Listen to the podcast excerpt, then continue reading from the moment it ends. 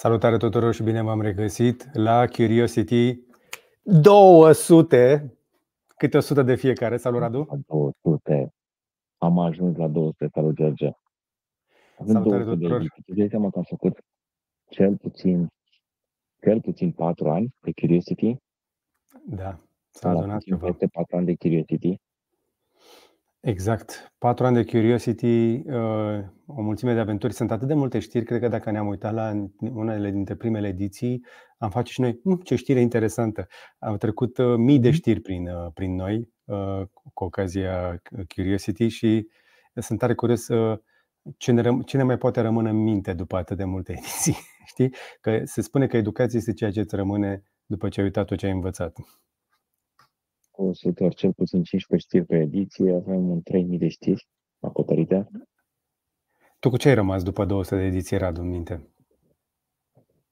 Um, și cu toți. Tu dai seama că ce mult mai multe acum? Plus cu obișnuința de a, de a nu mai citi știri uh, despre prostii de dimineață sau că m-am uitat la prostii de dimineață și pur și simplu caut chestii interesante despre tehnologie, despre inteligența artificială de Marte, de uh, Elon Musk, de Despre Da, orice ne da, pică da, pe mână, da. nu? da, am format un obicei foarte sănătos să caut chestii interesante care să mă entuziasmeze și să mă să-mi, să-mi dea energie pentru ziua asta, pentru săptămâna asta. Hai să zicem bună dimineața repede oamenilor care sunt alături de noi. În timp uh, ce tu ne spui foarte repede care sunt subiectele, uh, uite, eu îi salut aici pe Adrian Știubea, uh, care a și devenit membru.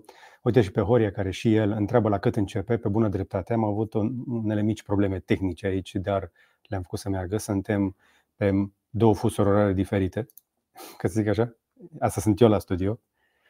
Îl salutăm și pe Fabian, pe Sen, pe Alex Gergeri, Marius, salutare! Suntem live împreună cu voi eu, și ne bucurăm că ne petrecem dimineața împreună uh, cu toate noutățile, meme-urile și WTF-urile de pe, de pe planeta asta, inclusiv de pe la noi. Uh, Ia zi repede subiectele, că după aceea am un mesaj important pentru țară. Uh, avem multe chestii interesante, avem uh, știri despre telefoane, avem uh, o mică recapitulare a chestiilor pe care le-am testat săptămâna asta. Îl avem pe Elon Musk care pur și simplu ne arată degetul tuturor advertiserilor. Avem uh, Facebook, copiilor. Avem știri din România în care, bineînțeles, poluarea este la nivele, nivelul maxime. Avem uh, combustibil uh, ecologic pentru avioane. Bineînțeles, uh, războiul Google anti-adblockere, mic tir de la, din zona de hardware, mai puține de data asta, pentru că ne apropiem de finalul de an, începutul de an de obicei are mai multe știri din zona asta și, bineînțeles, inteligența artificială, care a devenit segmentul nostru cel mai consistent uh, din Curiosity și câteva știri despre uh, dinozauri, ca de fiecare dată. Ah, și De, bineînțeles, de ce nu? iarăși uh, avem câteva lucruri interesante care se întâmplă cu Volkswagen, cu Tesla și uh, cam atât, nu? E eficient? Eu zic că e eficient. Avem tot ce ne trebuie. Până când Radu mai uh, strânge puțin șuruburile la microfonul ăla de pe laptopul lui sau nu știu ce face el acolo, eco cancellation, vezi tu ce sătării mai faci. Uh, am eu un mesaj important pentru toată lumea. Ieri a fost ziua națională și aș vrea cu ocazia asta să vă zic la mulți ani. Chiar dacă este 2 decembrie, ar trebui să ne bucurăm în fiecare zi că suntem români, fără texte patriotarde. Uh, aș vrea să uh, vă zic asta și m-am gândit ce aș putea să zic ca să nu sune clișeu. Și aș vrea să vă zic o chestie. Um, Asta și m-am gândit bine de tot. Și o să zic o foarte mică povestioară, foarte scurtă. Acum vreo 20 de ani și câteva luni am avut șansa să emigrez în Germania. Am fost într-un schimb din ăsta de studenți și am avut uh, ocazia să rămân într-o casă unde erau uh, imigranți din mai multe țări. Aș fi putut să rămân în Germania atunci, în Berlin, și cred că până acum aș fi devenit neamț. Foarte probabil m-aș fi însurat cu cineva de pe acolo, mi-aș fi făcut o familie și aș fi avut o viață tipică de neamț, de german. Um, Deci, e Cu toate astea- Pe faptul că nu reciclează cum trebuie, nu? Exact. E, Care îmi pun cartoanele, plasticele. Cred că eu aș fi fost foarte bun pentru asta acolo, că pe mine mă enervează o grămadă de chestii care nu sunt regulamentare, pe care încă mi le tratez. și după vreo câteva săptămâni în Germania, la povestea aia, m-am întors acasă și ca un făcut, m-a sunat un prieten, Mihai Stegerean, am avut un IGDLCC cu el, unde a relatat un pic povestioara asta, o mică parte din ea, care mi-a zis, auzi, tu ești ok acolo la Brașov, dar nu vrei să vii în București? Și am venit la București la un interviu de angajare și a fost foarte românesc interviul de angajare pentru că uh, mie mi s-a promis un salariu care să-mi acopere gazda, că stăteam în gazdă, nu permitea închirie, mâncarea și drumurile la Brașov, astfel încât să muncesc șapte zile cu șapte. Munceam șapte nopți la rând, câte 12 ore și după aia săptămâna următoare mă odihneam. Era foarte ciudat programul ăla de lucru. Sper că nu se mai face așa în Antena 1 acum. Și după ce m-am angajat, uh, după um, câteva luni am descoperit uh, că nu doar că era o muncă foarte grea într-un oraș pe care nu știam, nu exista GPS pe vremea dar și că salariul a fost o minciună. Uh, directorul de pe vremea respectivă m-a păcălit la salariu și am mai făcut-o încă o dată, câteva luni mai târziu. Și chestia asta, stăteam și mă gândeam că ar fi trebuit să mă deranjeze foarte tare. Și încă mă deranjează că mă gândesc la chestia asta înapoi. Dar cu toate astea am încercat să o iau ca pe, ca pe un punct care m-a împins înainte și după un an de zile am luat decizia că mă voi duce către ProTV. Am trimis, mi-am trimis CV-ul și o casetă de demo și după un an și ceva am devenit reporter la în 2004, am devenit reporter la ProTV și după cunoștința mea am fost foarte probabil singurul reporter, pentru că pe vremea aia, nici acum nu cred că se luau uh, reporter de la Antena 1 ProTV. M-au angajat și greșeala lor a fost răsplătită prin faptul că am fost arestat uh, doar două luni mai târziu în Bulgaria uh, și aici un scandal internațional, dar eu cred că mi-am plătit datoria către televiziune în anii în care cred eu că am făcut ceva performanță acolo. Și acum, de ce vă zic asta de ziua națională? Stăteam și mă gândeam dacă uh, ar trebui să ne gândim că rămasul sau nu în România este sau nu o pedeapsă, o suferință sau cea mai bună decizie pe care poți să o iei pentru viața ta. Și răspunsul, după, după foarte multă gândire pe subiectul ăsta, este că nu știu. Dar am învățat o chestie de la Nassim Taleb. Taleb spune așa că atunci când ești într-o situație dificilă, când n-ai un răspuns, cel mai sănătos lucru pe care poți să-l faci este să iei, să, să iei o decizie. Se numește opționalitate. Adică, dacă ești la o intersecție, în loc să rămâi pe loc, cel mai bun lucru pe care poți să-l faci este să mergi ori într-o parte, ori în cealaltă. Dar trebuie să alegi ceva. Câtă vreme nu rămâi pe loc, probabilitatea să mergi într-o direcție mai bună, mai bună, este mai mare decât dacă ai fi stat pe loc. Așa că eu am luat o decizie atunci, nu știu de ce n-am rămas în Germania, nu pot să-mi explic foarte clar, a fost o chestie de instinct. Uh, primii ani după ce n-am mai plecat în Germania au fost grei, dar trebuie să recunosc că mai ales uh, de prin 2011, de când am virat către tehnologie, viața mea este mai bună. Bine, era mai, devenise mai bună și înainte de, de prin 2007 de când am făcut blogul.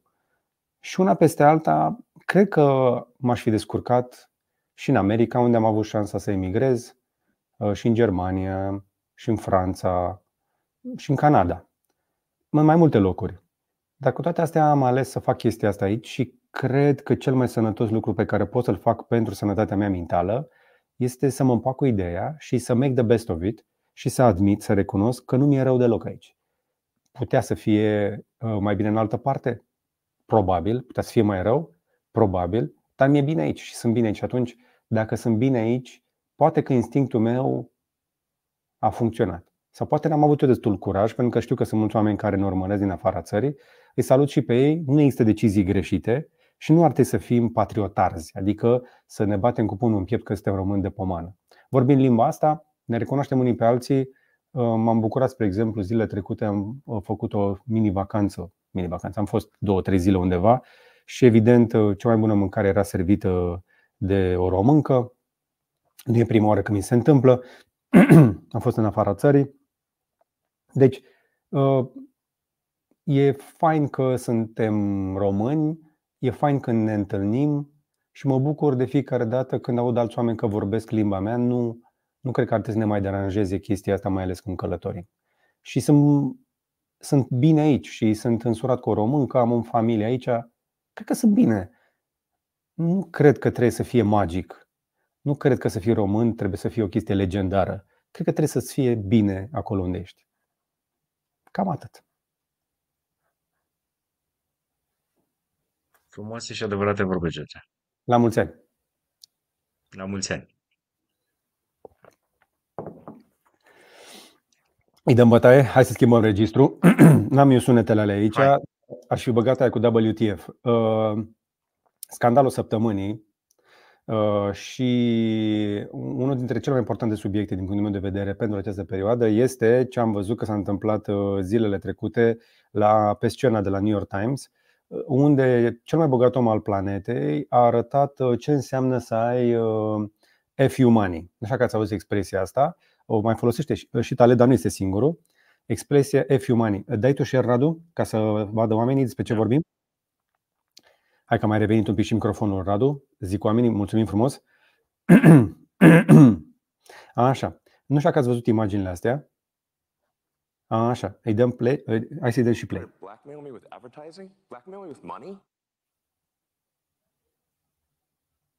O să-i dăm fără sunet ca să nu avem uh, probleme. Da prea grave.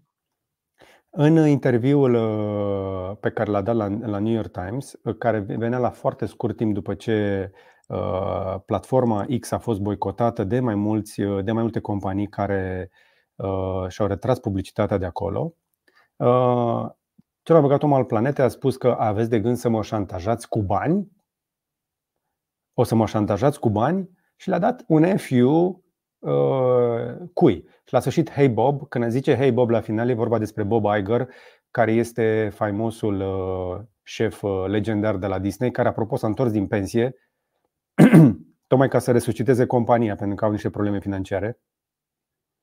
Știai?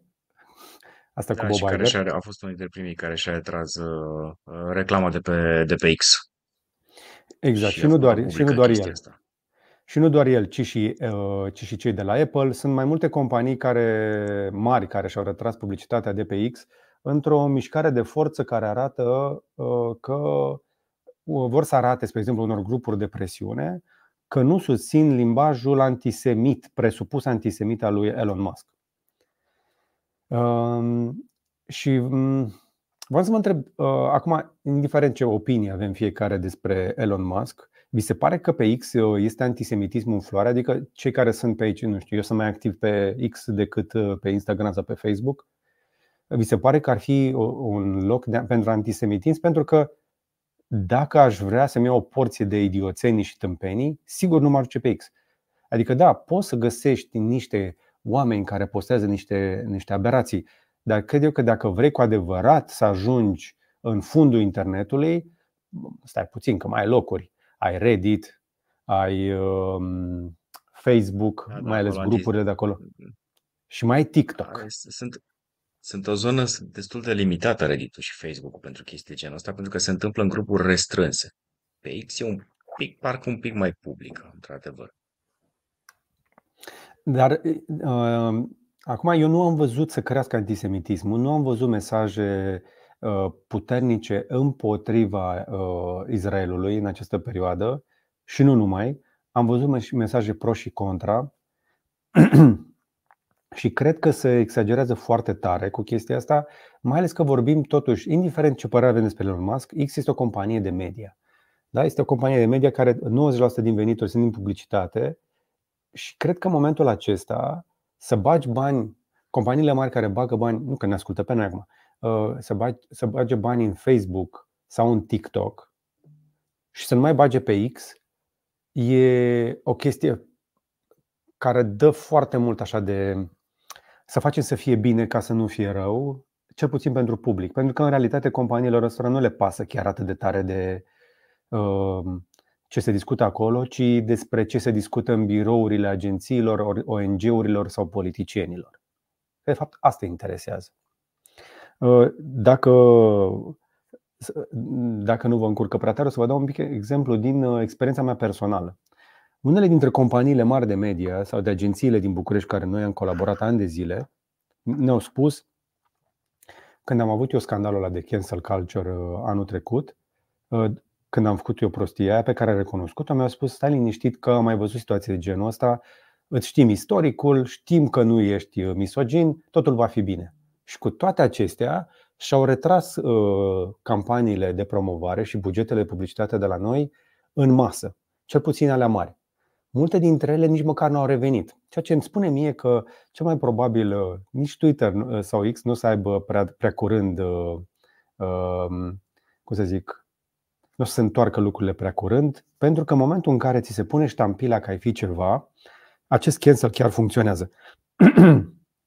Soluția la care au apelat cei de la X este uh, că um, o să înceapă să încerce să ia mai mulți bani. Spre exemplu, a dat drumul la acel Premium Plus ca să scap de reclame. Oamenii vor putea plăti mai mult dacă nu vor să vadă reclame.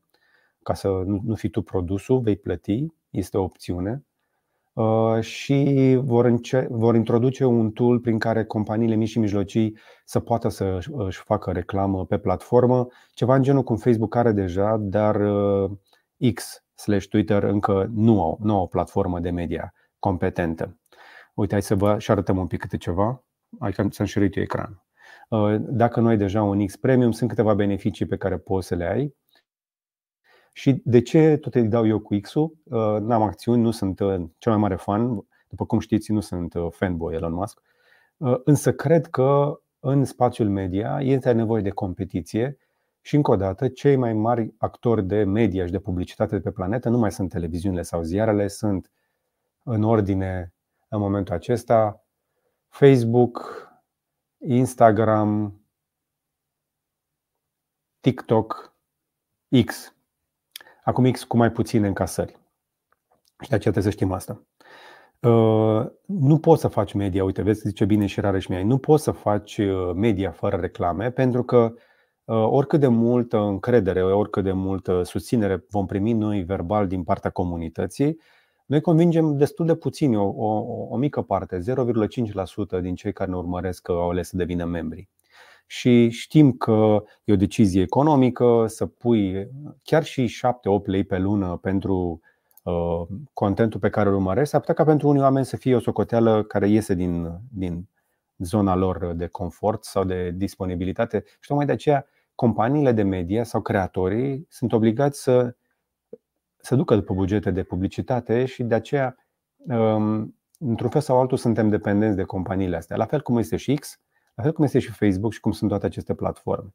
Însă, ce mi se pare mie este că nu se vorbește absolut deloc, este de data harvesting și de minarea de date. Și toate companiile încearcă să colecteze aceste date și, spre exemplu, una dintre companiile cu cele mai multe date colectate este Apple. Puțină lume știe, doar că nu le șeruiește cu nimeni le, le țin pentru ei, pentru a-și îmbunătăți serviciile lor. O mare parte dintre ele nu le șeruiește, îți dai seama, dar uh, destul de multe din, din datele pe care le colectează sunt folosite și, bineînțeles, ca să-și uh, îmbunătățească serviciile lor în sensul ca să vândă mai, mai mult produse sau servicii. Și nu e valabil exact. doar pentru Apple, chiar și Google face treaba asta.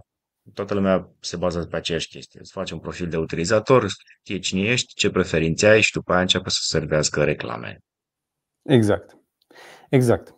Și da, Horia, înclin să cred că e adevărat. Este un loc cu mai mult free speech. Ce îmi place mie pe X este că de, de îndată ce văd o postare cu semnul întrebării, pot și eu să o marchez. V-am spus că sunt în, în grupul acela de autori-editori care pot marca cu community notes postări.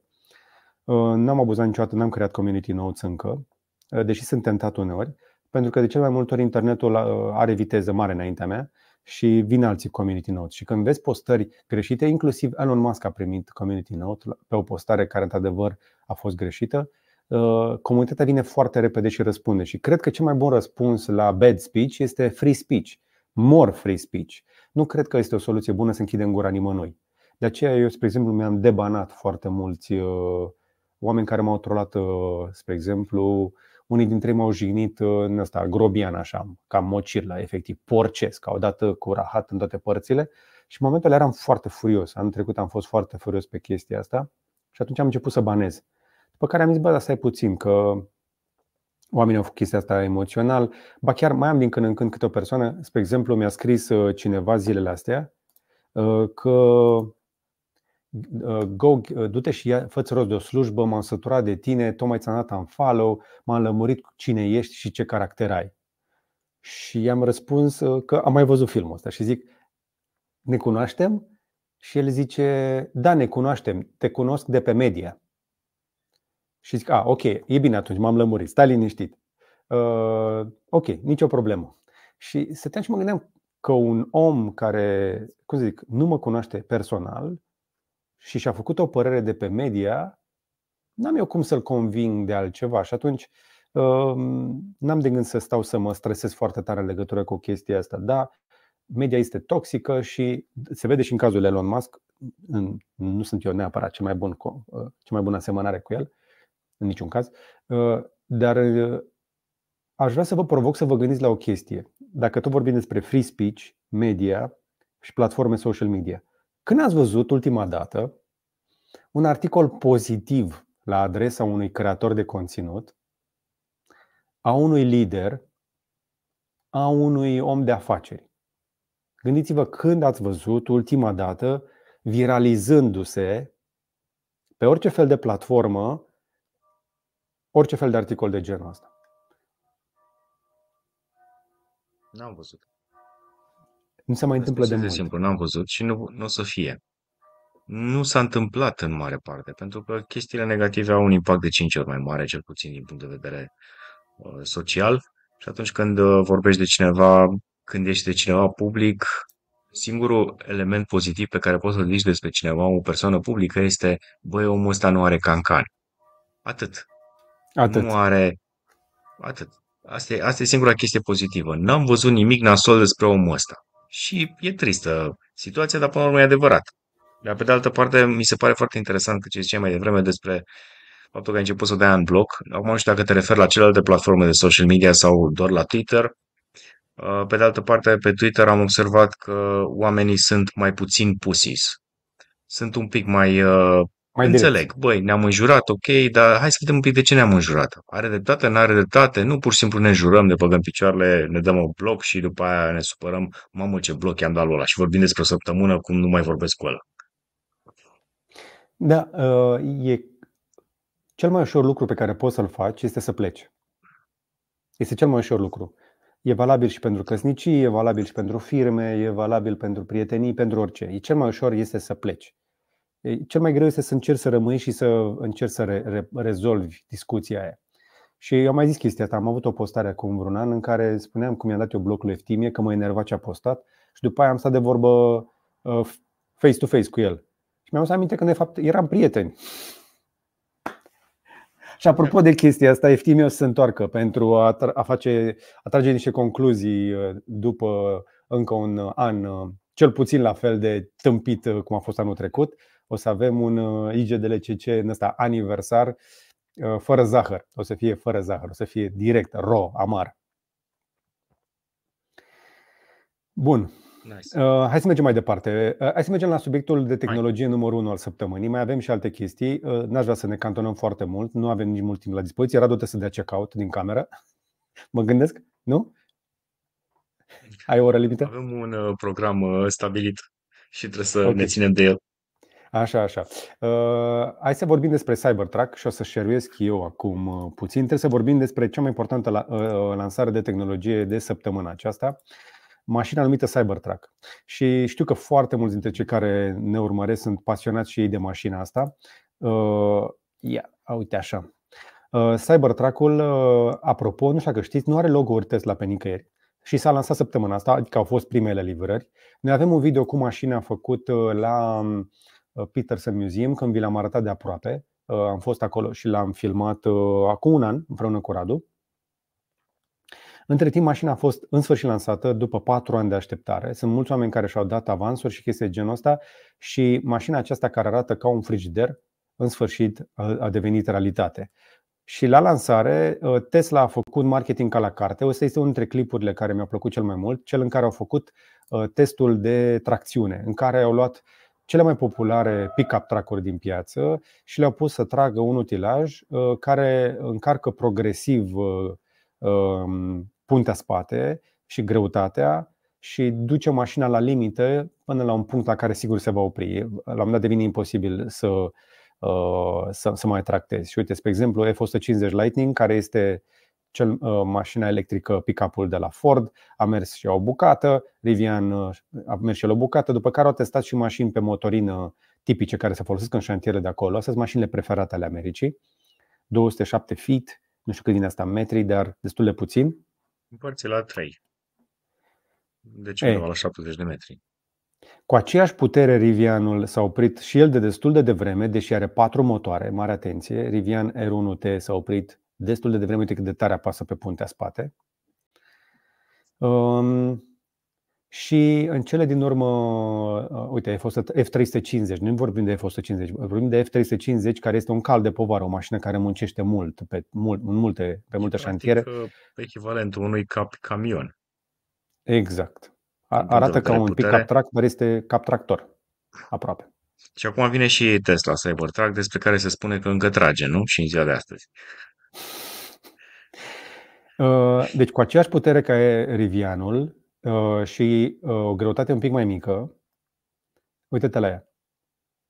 Este în stare să tragă 11.000 de livre. Nu știu cât înseamnă chestia asta. Probabil este undeva la vreo 5, 5, ceva tone. Cred că mai avea un pic și rupea utilajul. Ia uite-l. Aproape am luat capăt, a început să vireze, că nu mai avea loc. Ăsta este record, este momentul acesta cea mai puternică și cea mai competentă uh, mașină de utilitară pe care a făcut-o până acum uh, planeta. Este cel mai bun pick-up truck din istorie, cel puțin la capitolul ăsta. Uh, apoi au, au mai tras și cu Armania, nu știu pe, pe cine ajută chestia asta, dar, dar rezistă la impact cu glonțul. Cazul uh, și... la și din greșeală un vânător trage în tine, nu știu. Iar aici sunt imaginile e care, America. într-adevăr, exact. Imaginile care ne-au impresionat cel mai tare a fost când s-a luat la întrecere cu un Porsche 911 și cum faci un Porsche 911 să bată un Porsche 911, îl tractezi cu un Cybertruck. Știi că Porsche 911 de pe platforma din spatele Cybertruck-ului a ajuns înaintea lui Porsche 911 la final. Știai? Da, asta a fost un fel de... Uh, nu știu cum să fac mișto de tine, dar am găsit o soluție. Da. Bine, uh, mișto ăsta n-ar fi mers la fel, mi se pare, cu un Taycan. Și nu e prima oară când Tesla face chestia asta. Au mai făcut-o cu um, Model X uh, performance pe vremea aia, când au tractat o Alfa 4C. Dacă uh, căutați uh, imaginile pe internet o să le găsiți. Na, astea sunt imaginile cele mai uh, care s-au viralizat cel mai tare și da, face suta în 2,6 secunde pe anvelope mixte. Are niște anvelope mixte făcute de Goodyear. Și asta arată că e imposibil în momentul acesta să bați cu un motor termic o mașină electrică, chiar dacă mașina electrică este un frigider. Efectiv. Adică aerodinamică. N-ai cum, n-ai cum.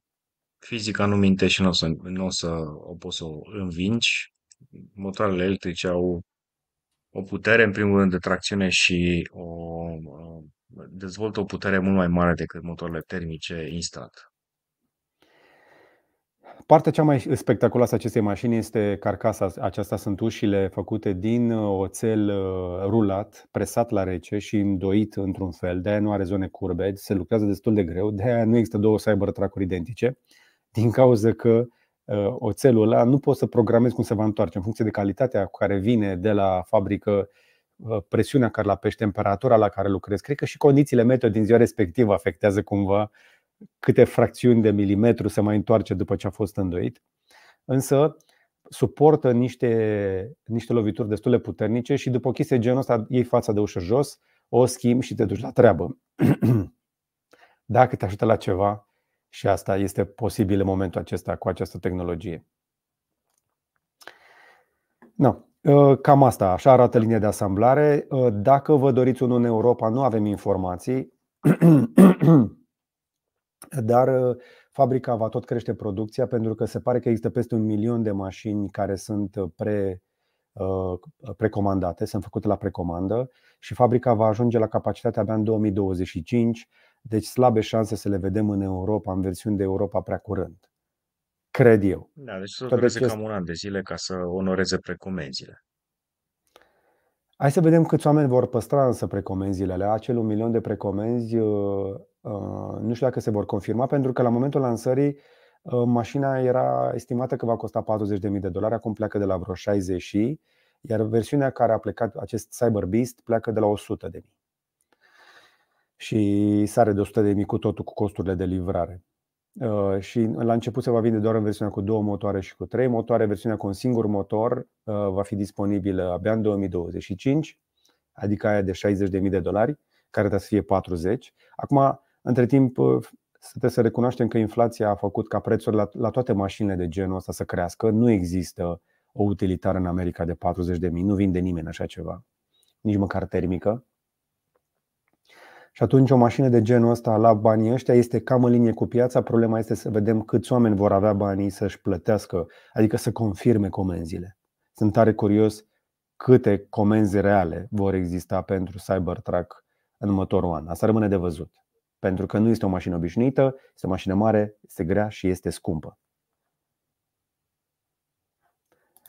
da, și mi-ar plăcea să am prima, primul Cybertruck din Europa, dar uh, nu cred că se va întâmpla prea curând. Adrian, îți mulțumim că ai venit alături de noi.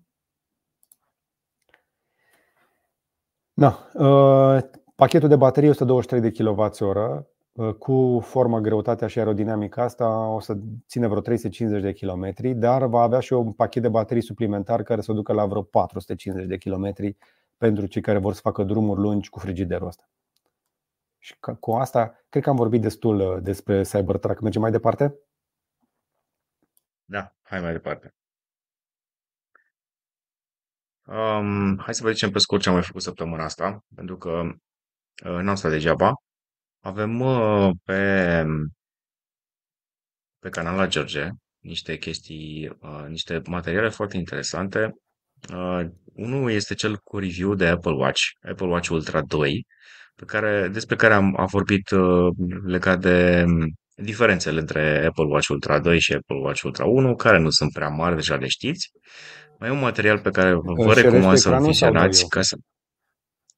Uh, da, ia. Ca să-l vedeți, uh, să înțelegeți un pic ce se întâmplă cu... Ia să-i dau share screen. Gata, l-am văzut. Uite-l aici. Uh, am încercat ceva diferit la review-ul de Apple Watch Ultra pentru că uh, este aproape identic cu primul Ultra.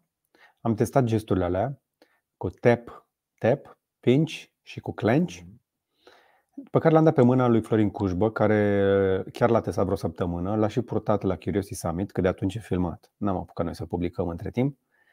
Um, și mi-a spus care sunt aturile importante pentru el. De aceea am făcut un clip destul de scurt și de condensat, care sper să vă ajute să vă lămuriți dacă de sărbătorile astea chiar vă doriți un Apple Watch Ultra, pentru că știu că mulți vă gândiți la chestia asta. O să vă ajute, cred eu, sper să luați decizia mai ușor.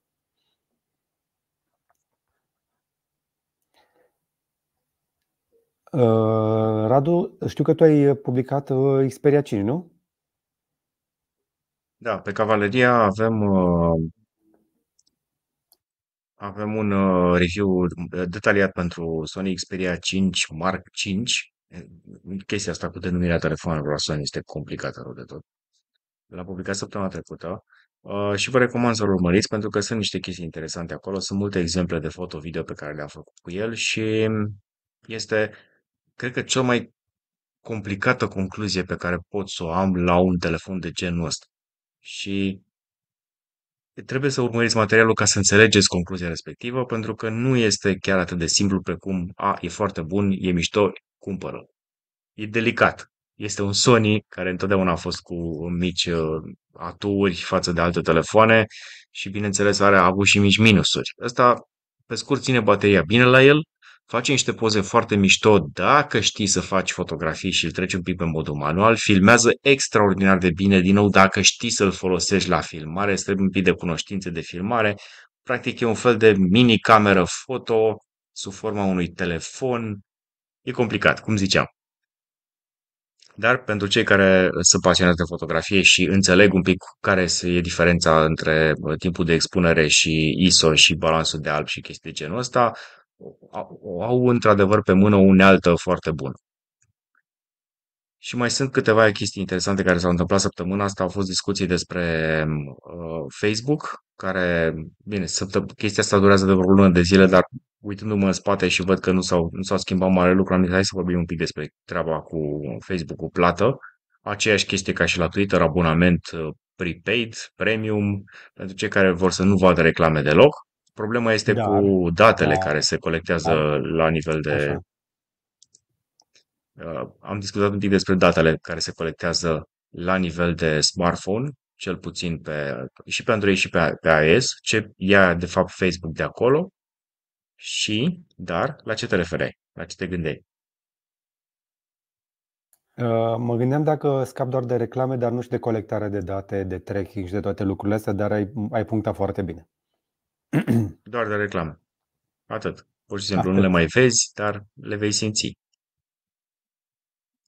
și, uh, bineînțeles, discuția care am înțeles că deja continuă un pic mai agresiv, uh, războiul Google versus uh, adblockere sau cei care folosesc adblockere, că până la urmă Google îi, îi targetează pe respectivii care folosesc adblockere. Am dat și niște exemple de cum arată niște site-uri din România cu și fără adblock și concluzia este este sumbră, rău de tot. Adică nu este de, un site din România devine absolut ilizibil fără un adblocker. Nu mai poți să-l citești. Devine imposibil să citești 10 rânduri de știri. Și asta ne aduce înapoi la discuția cu care am început, faptul că aceste companii de media sunt dependente de banii de publicitate, banii de la partide nu mai sunt de ajuns, unele dintre companii de media încă iau bani de, de la partide. Problema este că dacă încearcă să trăiască din uh, Uh, din uh, bani de publicitate, publici, agențiile clasice de publicitate nu prea mai bagă bani și atunci uh, sunt obligați să ia reclamă la orice. Acum Radu a fost drăguț și v-a arătat un site care nu ia reclame la păcănele, dar site-urile de targetate pe bărbați în perioada, în perioada mea de glorie, de glorie am numărat între 6 și 14 reclame la păcănele, câte 6 între 6 și 8 servicii de cazin, site-uri de cazinouri pe un singur articol despre mine. Și asta pentru că sunt urmărit mai ales de bărbați. Și articolele alea de aceea au fost atât de multe. Sunt deja convins de chestia asta. Da, într-adevăr, unele dintre articole erau uh, bine intenționate ca să mă corecteze, pe bună dreptate, dar deja uh, când am văzut uh, pe niște site-uri de sport serii întregi de articole care erau pline de astfel de reclame, vă dați seama unde am ajuns. Și uh, de aceea relația asta media cu publicitate este destul de, destul de complicată. Uh, când e prea mult, deja devine prea mult. La fel, site-urile știu că am început să folosim toți adblockere și încearcă să pună reclame care să treacă dincolo de adblockere sau se bazează că cei care încă nu și-au pus adblockere, măcar de pe urma lor au să mai facă bani. Nici nu știu, știm exact, Radu, câți oameni au adblockere dintre toți cei care folosesc internetul?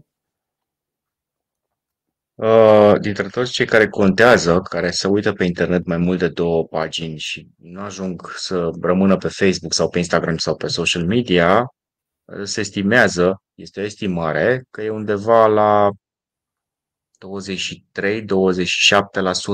se estimează. E doar o estimare. Dar este mult, într-adevăr, pentru că gândește că cum ar fi să scadă un sfert din veniturile tale, că asta e problema lui Google. Dar, pe de altă parte, am și zis în materialul pe care l-a făcut pe Cavaleria cu Google versus AdBlock că, că pur și simplu o mare parte din reclamele de pe internet, nu din România, sunt o porcărie, sunt o prostie, sunt niște chestii atât de penibile pe care nu le-ai cumpăra în viața ta. Sau pur și simplu trebuie să te tenteze să încerci treaba aia, să-ți pierzi timpul nu se fac reclame la chestii nasoale decât, adică nu se fac reclame la chestii utile. Pastile, păcănele, uh, păcănele online și și jocuri și care nu există. Și jocuri uh, da. care în uh, gameplay-ul în care se face reclamă arată mult mai bine decât în realitate. Uite, mă întreabă Rareș, mi-ai din toată lumea 30%? Nu, din cei care intră pe internet și uh, vizualizează mai multe uh, 5 site-uri web și nu rămân după aia în social media, Facebook, Instagram. Dacă ar fi să luăm din toată lumea, poate procentul undeva sub 2% sau 3%. Exact. Cei care contează, cei care consumă internet și care fac căutări constante și când au un subiect, de exemplu, trec prin 10-15 15 pagini de internet ca să, uh, să învețe mai mult despre subiectul respectiv. Și apropo, vrem să vă mulțumim că supraviețuiți uh, reclamelor de pe live. Așa este, avem reclame și pe live-uri pentru că uh, noi trăim de pe urma voastră. Este singurul mod în care ne putem monetiza în momentul acesta.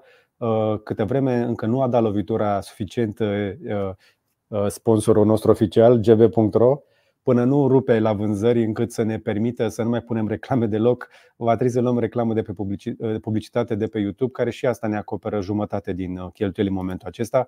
Și tocmai de aceea vreau să le mulțumesc membrilor noștri care cotizează în fiecare lună, pentru că ei sunt responsabili în momentul ăsta de undeva la cel puțin 10% din veniturile noastre. Uh, deci gândiți-vă că dacă am reușit să convingem 5% din toți cei care ne urmăresc, să devină membri, 5 dintr-o sută, n-am avea nevoie de reclamă. Gândiți-vă ce minunat ar fi. Am scoate toată monetizarea. Ar fi magic, dar las, asta sunt sigur că nu se va întâmpla, pentru că oamenii preferă să vadă reclame decât să dea bani. Și a, așa plătim pentru multe chestii. Și noi, uh, uh, oricât de mult îmi place mie, eu am abonamente la o grămadă de chestii. Am la Financial Times, la Spotify, am la Tidal, am la Netflix, am la HBO Max. Am, am, am o grămadă, mi-am mai făcut la Blinkist acum pe un an, am nu știu câte credite pe Audible. Deci chestii de genul ăsta, sunt multe chestii pe care le plătesc. Bă, dar nu pot să le plătesc pe toate. Adică la Wall Street Journal mi-am mai făcut. La New York Times mi-am, mi-am oprit-o. Da? Și la Facebook nu o să plătesc pentru că nu cred că merită. Dar am YouTube Premium. Exact, la capitolul YouTube, asta a fost și una din explicațiile pe care a dat în clipul de pe Cavaleria.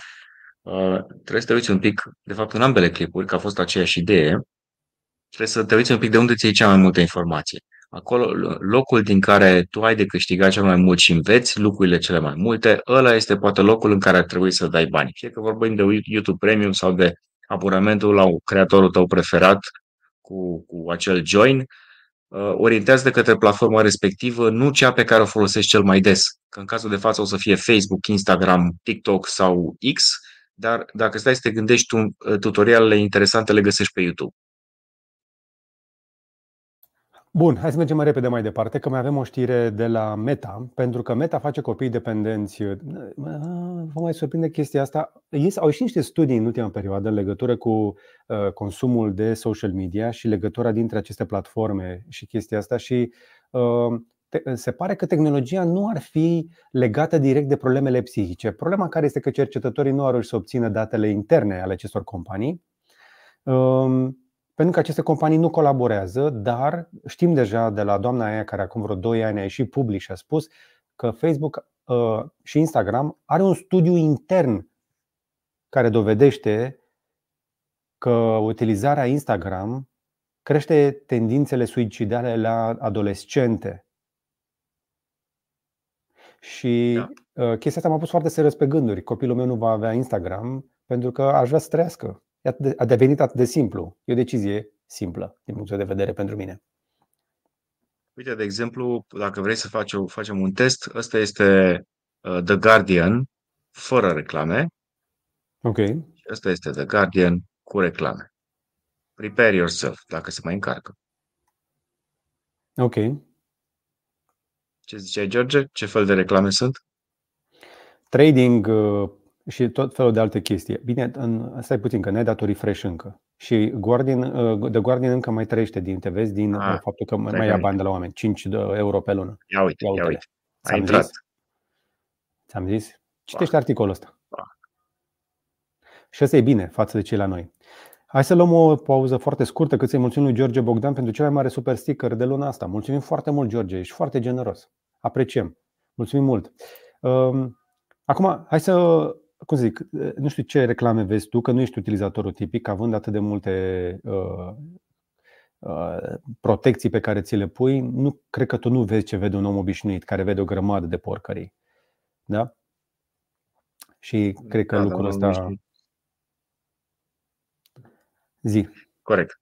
Deci, uh, problema cu Facebook este că a fost acuzat că um, a creat platforma respectivă ca să atragă pe copii. Și bineînțeles că Facebook o să spună că nu este așa, dar sunt anumite documente care atestă faptul că site-ul este gândit să-i atragă pe cei mici. Acum discuția este atât de amplă, dar pe de altă parte se spune în, știi că în, în, în rândul celor care fac uh, website-uri sau ăsta, user interface design, că dacă îi dai site-ul sau aplicația respectivă unui copil, iar el ți-o dă înapoi după 1-2 minute și că spune că s-a plictisit sau că nu-l înțelege, înseamnă că trebuie să te apuci să faci redesign-ul pentru că nu e suficient de bună.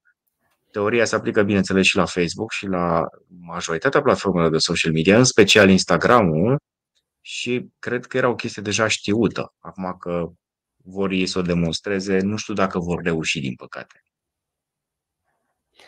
Uh, da, sunt tare curios dacă vor reuși să facă chestia asta, pentru că nu cred că își doresc. Competiția este pe ochii și atenția uh, celor mai mici, pentru că se adună la ore de utilizare și companiile care nu cresc uh, nu fac bani.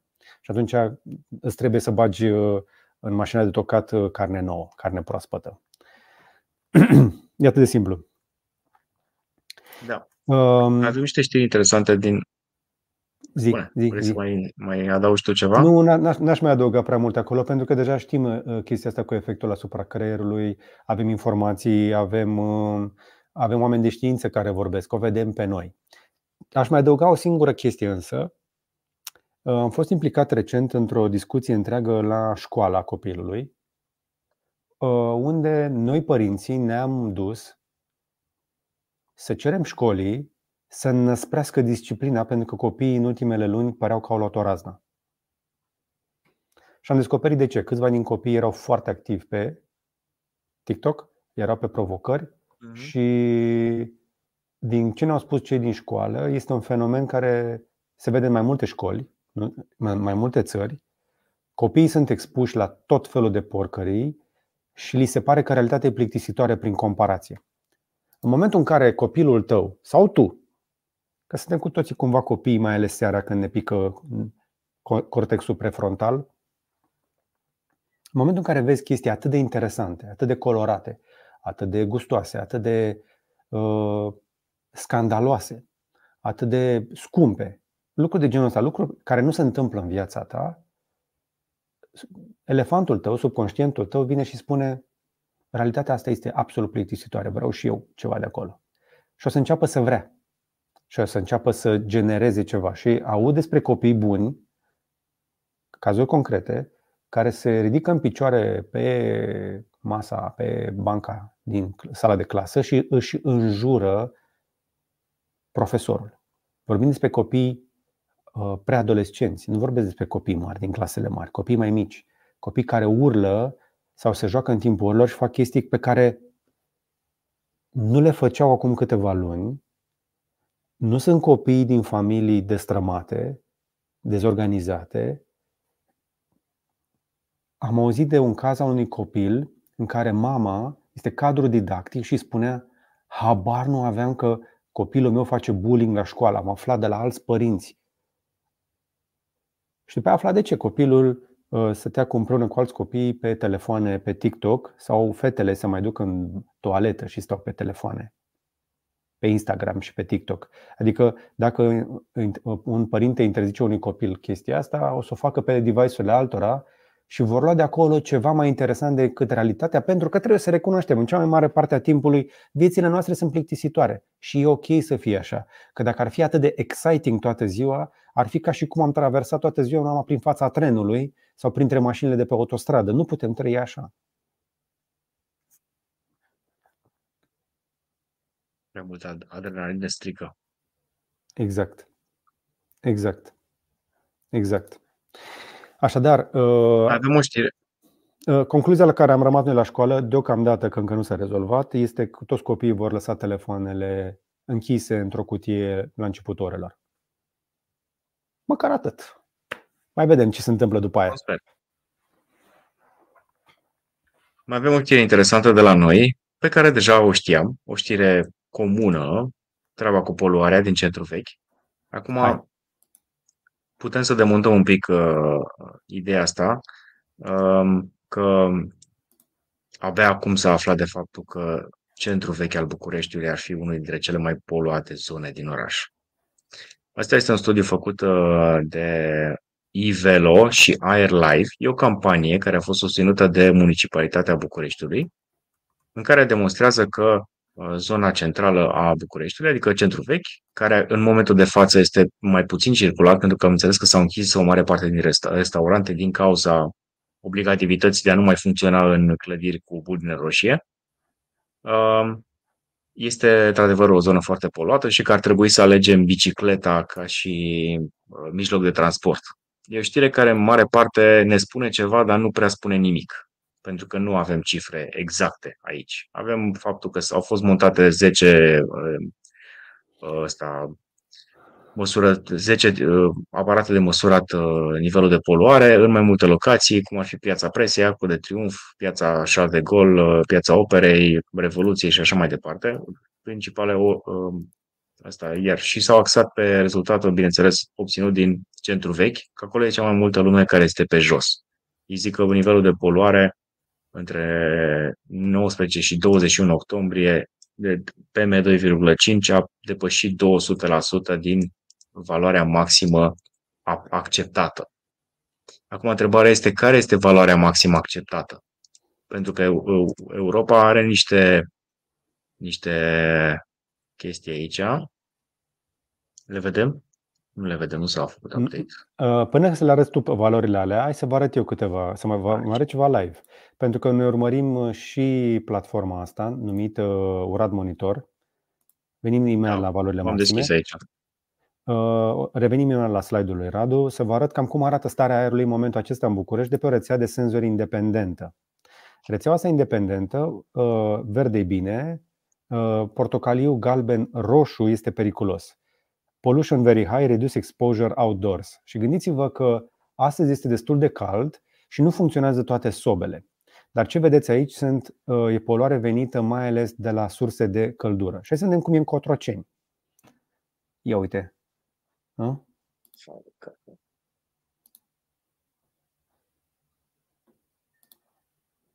Mergi pe grafic acolo. Pe Steve, mergem pe grafic. A, nu-ți arată grafic? Uh, nu mi-arată graficul astăzi. Bine, acum îl salutăm pe Radu, Radu Motișan, dar uh, ar trebui să mai lucreze un pic, să mai bunătățească uh, platforma pentru că are nevoie de un refresh. Uite, spre exemplu, ce se întâmplă, vezi? Uite poluarea cum face vârfuri în zona de mai aproape de Andronache, unde ai multe case, Giulești Sârbi, unde ai case, Cotroceni, unde ai oameni care se încălzesc încă la sobă, Rahova, Ghencea, dar și zona centrală. Și zona centrală, aici spre centru vechi, iarăși Uh, iarăși are, are mari probleme. Și chestia asta acum e bine. Problema este că o să vedem lucrurile uh, devenind mult mai dure pe măsură ce se face mai frig, când căldura crește. Și acum să vedem care, care sunt valorile normale. Valorile normale se măsoară odată, la, se face o medie pe an. Nu există valori de astăzi și de mâine. Concentrația ar trebui să fie pe PM2,5, 25 de miligrame la metru cub pe un an de zile. Asta este valoarea maximă acceptată uh, teoretic de către Uniunea Europeană. Noi avem constant peste 50, uh, deci noi depășim clar în toate zonele aglomerate ale României, uh, depășim această valoare de cel puțin două ori, adică cu 200%. Nu doar Bucureștiul și centrul vechi este poluat, toată țara este poluată. Plus că mai sunt niște valori interesante care contează. Cam așa da. arată că m-a întrebat cineva cum e la Botoșani. Uitați-vă ce se întâmplă în țară unde funcționează în momentul acesta încălzirea clasică. Eu am mai zis chestia asta. Uh, dacă vrem să uh, trăim vieți mai sănătoase și mai lungi, trebuie să scoatem fumul din orașe. Și când zic despre fumul din orașe, nu mă refer doar la mașinile diesel, mă refer și la sobe și la soluții în care oamenii aruncă materiale care nu sunt arse complet. Adică nu are toată lumea centrală pe gazeificare care pur și simplu arde aproape complet orice și rezultă un minimum de particule. Și alea emit, dar mai puțin. Nu are toată lumea centrala pe gaze uh, la zi. Să permiți într-un bloc ca fiecare apartament să aibă propria lui soluție de încălzire a apei și de căldură cu gaze naturale, este să dai câte, un, câte o gură de foc pe verticală la toată lumea, unde credem cu toții că atunci când dăm cheie la mașină sau pornim centrala, unde credeți că se duce fumul ăla? Că rezultă fum. Unde se duce? Uite, îl vedem aici și după aceea îl inhalăm. Ce să zic? Plus că mai sunt și alte valori importante care sunt problematice la noi, care nu se măsoară, cum ar fi dioxid, uh, dioxid de nitrogen, dioxid de, carbon, de carbon sulf, dioxid de sulf, care iarăși este uh, complicat, plus că la noi se depășește în mod uh, standard, normal, zona de pe care nu arată aici, apropo, sau nu, nu este aici, zona de PM10. Noi avem particule grele care sunt în aer în mod constant și chestiile alea nu prea le măsurăm sau nu ne interesează. PM2,5 ar trebui să fie particula cea mai mică care poate să ajungă în organism și care rămâne poate acolo o perioadă lungă de vreme. Dar noi avem PM10 la 50 de miligrame sau peste constant în orașele mari. Și aici sunt poluanți grei. Sunt chestii care te fac să te, să te îmbolnăvești. Exact. Și noi vrem să trăim.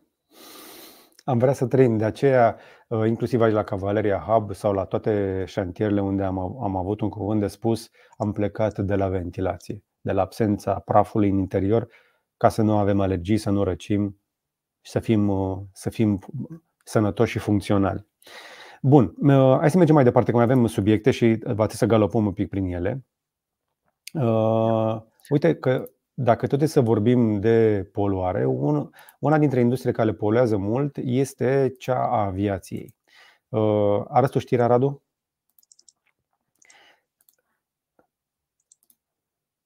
Da, avem uh, o premieră la nivelul ăsta. Avem un zbor care a făcut uh, 100% distanța, a parcurs 100% distanța cu uh, un înlocuitor de kerosen, mi se pare că se folosește la avioane, ca să trag, traverseze Atlanticul. E un Boeing 787, a plecat de pe Londra, de pe Heathrow și a ajuns la New York și uh, o să fie uh, folosit un fel de ulei de gătit și ulei obținut din plante pentru propulsia lui. Practic un combustibil eco, eco-bio Uh, denumirea lui tehnică este SAF sau Sustainable Aviation Fuel și uh, este considerat neutru din punct de vedere al carbonului. Este folosit ori din carbon capture, ori din reciclare. Uh, și în foarte multe situații atunci când zburăm, avem opțiunea de a plăti o parte din, de a adăuga la bilet un cost pentru a plăti, a plăti SAF. Într-o perioadă, spre exemplu, companiile ofereau credite în astea de offset, că plăteai pentru copaci ca să-ți faci offset la zbor Chestia s-a dovedit a fi destul de fake, pentru că de foarte multe ori creditele se duceau la păduri existente care erau protejate astfel, uh, nu mai erau tăiate, ceea ce e o prostie, că pădurile trebuie, sunt deja protejate prin lege, cele mai multe dintre ele, exploatarea lor se face în condiții legale, um, mai ales în Europa. Inclusiv începe să fie din ce în ce mai mult la noi. Și atunci, uh, acum companiile aeriene au început să ofere posibilitatea că dacă tu vrei ca zborul tău să fie neutru din punct de vedere al carbonului, poți să plătești în SAF, ă, să plătești pentru combustibil. Problema care este că acest combustibil este de câteva ori mai scump decât combustibil obișnuit și ă, este de face zborul și mai scump. Puțină lume apelează la chestia asta. Este foarte scump în momentul ăsta, pentru că nu se produce la scară industrială suficient de mare și petrolul e mai ieftin. Da. Uite, între 3 și 5 ori mai scump. Plus că petrolul are subvenții. Exact. Exact. Avem atât de multe adică, subvenții. Pe scurt, cineva plătește, da, cineva plătește probabil uh, prețul uh, kerosenului sau petrolului folosit în uh, avionul respectiv în alt fel decât în mod direct. Și nu, nu ești tu cel care plătește zborul respectiv.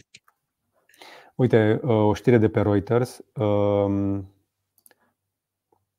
Uh, că care este care, uh, care sunt subvențiile pentru industria petrolieră aveți, vă trece prin minte cifra? Cât crezi că poate să fie Um. subvențiile pe un an pentru toată industria petrolieră? Pe continent se fac chestii, aceste subvenții și sunt, mi se pare, la nivelul sutelor de miliarde. Mai pune Radu. Joacă o pasta. Trilioane? Joacă o pasta. Așa. 7 trilioane glo- 7.000 la nivel de global, miliarde nu? de dolari la nivel global. Asta este o știre de anul ăsta. Pentru 2022, uh, Fondul Monetar Internațional spune că s-au cheltuit 7.000 de miliarde pentru a se uh, căuta, extrage, rafina, transporta și vinde petrol. Și gândiți-vă că astea 7.000 de miliarde. Cu 7.000 de miliarde rezolv toate problemele planetei de mai multe ori. Faci autostrăzi peste tot, unde este nevoie acum. Uh, fa- Bași banii în sufic- în suficientă cercetare încât să scapi de toate bolile importante cunoscute. Uh, Duci umanitatea pe lună de mai multe ori și pe Marte de măcar o dată.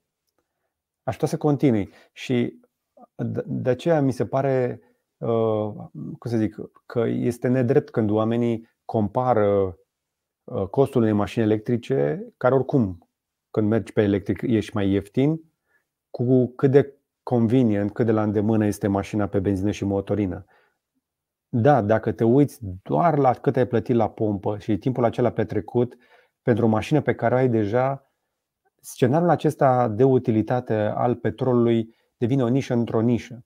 Și pe măsură ce o să treacă timpul, o să simțim tot mai mult lucrul ăsta, pentru că acele subvenții nu le hotărâm noi, le hotărăsc alții pentru noi. Dar dacă ați avea o putere și ați, lua, și ați opri sub, uh, aceste subvenții, gândiți-vă că prețul la pompă ar trebui să se dubleze sau să se tripleze. Și în momentul acela nu știu câți oameni și-ar mai permite. Dar banii aceia cu care subvenționăm oare de unde vin? Că tot de la noi vin, dar din altă parte. Și atunci tot noi plătim chestia așa. Atunci gândește-te că în realitate, atunci când îți mergi cu o mașină pe benzină sau motorină, prețul pe care îl plătești real este de două, trei ori mai mare plus partea de poluare. Real, da? Real, efectiv ce o să-ți iasă din buzunar. Faptul că nu ți iese momentul ăla nu înseamnă că nu ți iese din buzunar undeva. De aia zic eu că energiile regenerabile Asta. și mașina electrică sunt despre libertate, nu sunt despre o, un stil de viață ecogreen. Este în primul rând despre libertate, să te decuplezi de la dependența asta de, de petrol, pentru că este o dependență, este control. Corect, foarte corect. Hai să spun rapid despre chestia asta cu Google uh, și faptul că Google în momentul de față încearcă să întârzie informațiile afișate pe alte browsere, că asta era problema uh, care se dezvolta săptămâna trecută, în sensul care dacă foloseai adblockere și, bineînțeles, erai pe alt browser, cum e, de exemplu, Firefox și Brave browser, care au un sistem de ad blocking integrat, Google îți încetinea afișarea de clipuri de YouTube, îți băga o pauză de 5 secunde, care era un pic cam nasoală. Uh, Acum nu mai face treaba asta. Pe de altă parte, o să vedem uh, un, uh, o metodă extrem de eficientă în a face adblockerele să funcționeze mai greu. Adblockerele sunt practic niște extensii pe care tu le instalezi în Google Chrome, iar dacă Google spune că extensiile respective ar trebui să primească update-uri mai rar, atunci lista de site-uri o poate updata Google în spate, fără ca adblockerul să-și facă update la lista respectivă și să se miște, bineînțeles, mai greu și să nu poată bloca toate reclamele. Asta este metoda lui Google. Deci, practic, tot la codul sursă ajungem în care uh, cel care îți livrează informația decide ce poți să bane și ce nu. Uh-huh. Ce părere ai, George? Da, Interesant, nu? drăguț. Uh, Da, acum toată lumea, uh, toată lumea încearcă să controleze într-un fel sau altul informația uh, și bugete de publicitate, pentru că cea mai mare agenție de publicitate de pe planetă este Google. Da.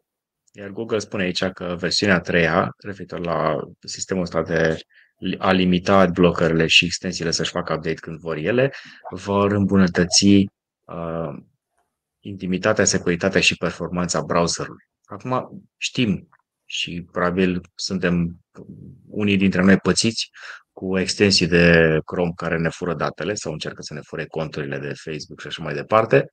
Iar Google exact pe chestia asta mizează. O să-ți fac browserul mai sigur sau îți spun că ți-l fac mai sigur, dar uh, o să-ți vină update-ul mai rar la alt blocker ăla. Exact. Bun, hai să mergem mai departe pentru că mai avem, uh, mai avem știri. Hai să vorbim despre Sony Xperia 1 6. Dacă tot am vorbit despre Xperia 5, să vorbim despre 1 6, care să fie noul vârf de gamă. Uh, sunt uh, smartphone-uri de top, dar și o variantă un pic mai accesibilă, cu îmbunătățiri de cameră. Da. Și acum, faza cea mai tare pe care o așteptăm este promisiunea că vei avea Aceeași chestie de care am auzit că vor să o bage și în uh, camerele lor uh, mirrorless, faptul că avea, avea o semnătură criptografică că acea fotografie nu a fost făcută cu AI și că este originalul. Cum vine asta? Plus, ca, plus, plus faza de partea de AI este un, e un pic uh, adusă cum să zic, la curent, pentru că tehnologia la care se lucrează Sony este de fapt să oferă o amprentă digitală a fotografiei respective ca să nu se poată fura nimeni. Asta a fost adăugată ulterior, zona, zona cu ei. Și, într-adevăr, pozele pe care le faci cu acest telefon le vei putea marca ca fiind fotografiile tale, personale, proprii, uh, către care, pe care le poți publica unde vrei, dar nimeni nu are dreptul asupra lor și dacă cumva există cineva care să spună, băi, asta e poza mea și nu e a ta, tu poți să-i demonstrezi. Iar zona asta cu AI, um, tehnologia, apropo, e în dezvoltare de undeva la 8 ani de zile lucrează Sony la ea hmm. și n-a lansat-o până acum. Și acum cu zona asta de AI, în care cam, dacă te uiți un pic și pe TikTok, o să ai câteodată întrebarea, băi, asta este reală sau este făcută cu AI? Pentru că sunt multe și clipuri și informații și fotografii pe care le găsești pe social media care, la care nu știu dacă sunt adevărate sau nu. O să Așa. se rezolve situația asta dacă Sony implementează tehnologia asta și mi-ar, mi-ar plăcea foarte mult ca această tehnologie să fie nu neapărat dată la liber, dar folosită și de ceilalți producători. Ok. Mă bucură chestia asta și abia aștept să văd să... și... Zi. Da, e o idee bună să vină pe telefoane, pentru că alea sunt cele care generează cele mai multe fotografii din social media, nu camerele foto. Da, întrebarea este dacă faci doar crop sau faci, pui un filtru peste, deja pierzi semnătura aia criptografică, nu? Nu, că nu este un pixel ca și până acum care este în spate pe fotografie în undeva într-un colț. Este cumva o semnătură electronică care se află în fiecare, nu neapărat fiecare pixel, fiecare bucățică de fotografie. Corect, așa este. Care nu poate fi ștearsă ca fișierul EXIF. Așa este. Uh, pe mine mă bucură că cei de la Sony nu au renunțat încă la smartphone-uri pentru că au în continuare senzorul de amprentă pe cant, au mufă mhm. jack pe care, în care poți să faci microfoane și căști uh, și au ecrane foarte bune, doar că le-au făcut prea înguste în ultima perioadă, cel puțin pe Xperia 1 uh, au făcut telefoanele foarte lungi și foarte înguste. Asta a fost abordarea lor. M-aș fi bucurat să le văd mai mai lată un pic. Da, da. Da. Bine, nu au fost gândite neapărat pentru a scrie pe ele sau pentru a sta pe social media, ci mai degrabă ca să te uiți la content, să consumi sau să filmezi evident. în cazul de față. Evident, evident, evident. Abia așteptăm să vedem lansarea. Telefonul acesta își propune să concureze cu Galaxy S24, care trebuie să vină într-o lună maxim. Mhm. Cam așa ceva. Hai să mergem mai departe. Uh, mai avem uh, știi, știi, o chestie interesantă. Acesta este headset-ul pe care l-a folosit, uh, bine, unul dintre, e, e brandul headset-ului pe care l-a folosit uh, Timi la prezentarea de la Curiosity Summit. Și noi am, eu am avut un, el a avut un model acolo, de fapt, de headset mm, undeva la zona medie. Da dar în zona medie ca și performanță, pe care, bineînțeles, l-am pus pe ochi și combinația între AR și VR este, era atât de spectaculoasă încât nu voiam să plec de acolo. Ăsta ci că ar trebui să facă combinația asta între AR și VR uh, aproape de nesesizat față de uh, vederea normală. Practic să ai câte 8K pe fiecare ochi plus zona de render de AR să fie atât de complexă încât să nu poți să faci diferența. De exemplu, să faci niște uh, pe un perete să ai uh, anumite, nu știu, să, să, picturile în, în zona de, de picturi, că sunt niște demo-uri de, de, astea, de, da. de paintings în, în anumite saloane în care să poți vedea niște picturi, să ai impresia că ești acolo. Și gândește-te că la, de la 4.000 la 10.000 de dolari, chestia asta, apropo, e disponibilă momentan doar pentru companii. Rezoluțiile sunt, uite, vezi, Vario XR4, 4K per ochi, la 90 de Hz, 200 uh, de niți, dacă ai nevoie de așa ceva, mi se pare destul de mult. Uh, dar uh, o reproducere a culorilor de 96% poate să facă din chestia asta pe 90 de Hz un headset de gaming, de productivitate, de orice, extrem de competent. Cei mai mulți oameni nu văd de la calitatea asta. Asta e unul din demurile registrate cu fașă. Deci, uite-te la, la complexitatea acelui setup cu trei monitoare îți dă senzația că ești acolo. Evident. Nivelul de rezoluție este foarte apropiat. Parcă ești într-adevăr într-un, într-un studio. Dacă n-ar fi elementul ăsta, bila asta, sfera asta, ți-ar da senzația că ești într-un studio foarte mișto. Cu motocicletă, cu niște computere, cu un ecran mare acolo. Sunt tare curios însă care sunt specificațiile tehnice de care ai nevoie. Sper că nu e nevoie de o placă de 5.000 de dolari ca să rulezi așa ceva. Uh, nu e nevoie neapărat, dar ajută. Mă gândeam eu. Uh, yes. Poate că mai vorbim cu Timi și când mi ajunge la București facem și un uh, review de Vario, să vă arătăm niște produse. Uh, la următorul Curiosity Summit o să-l rog că sunt convins că până atunci devine public și acea cască next gen pe care n-a putut să o aducă tura asta. Da, da. Mi-ar plăcea să mă joc mai mult de 3-4 minute pe, pe jucăria exact. asta. Tocmai de ce vrem uh, să-i mulțumim încă o dată lui Timi Ghiureu, care apropo este Witcher la noi, um, pe, pe canal, care ne-a, ne-a adus la, la summit uh, această cască și a dat uh, tuturor oamenilor din lounge posibilitatea să o folosească. Hai să vorbim mai departe despre Aitana Lopez. Avem un subiect foarte interesant. Vom mai povesti noi despre influencerii AI. Uite pe Aitana, care produce 11.000 de dolari între cel puțin 10.000 într-o lună obișnuită de dolari pe lună uh, și nu, nu este reală și nu este singura. Sunt foarte multe persoane de genul acesta digitale, virtuale, avataruri, care produc bani real în economia reală, uh, deși nu există. Sunt doar produsele unor agenții sau ale unor creatori. Și care avea 25 de ani din Barcelona, are părul roz și 149.000 de urmăritori pe Instagram. Sunt mult, mulți creatori de genul ăsta uh, care fac chestia asta, iar aici vorbim despre o agenție aici din Spania numită The Clueless, care au dezvoltat-o pentru a evita problemele cu influencerii reali și să satisfacă nevoile brandurilor fără să-și mai bată capul uh, să mai lucreze cu tot felul de influenceri din ăștia care comentează aiurea, uh, au, au, sunt chestii pe care nu vor să le facă. Știți voi probleme. Asta mi se pare din, din, uh, din toate punctele de vedere atât de greșită. În primul rând, față de cei care urmăresc un astfel de personaj, să știi că nu este real și să știi că îți promovează niște chestii, nu mai, adică măcar exista o legătură între advertiserul respectiv și tine ca și uh, public client Acum nu mai știi care sunt interesele, ale cui sunt interesele. Nu poți să ai încredere în persoana respectivă că nu există, este un AI în spate. Și eu înțeleg, le, le înțeleg frustrările agențiilor că au de lucru poate cu foarte mulți influenceri care fiecare vine cu pretențiile și cu uh, condițiile sale și e greu să faci uh, management pe atât de multe nume, dar să vinzi chestii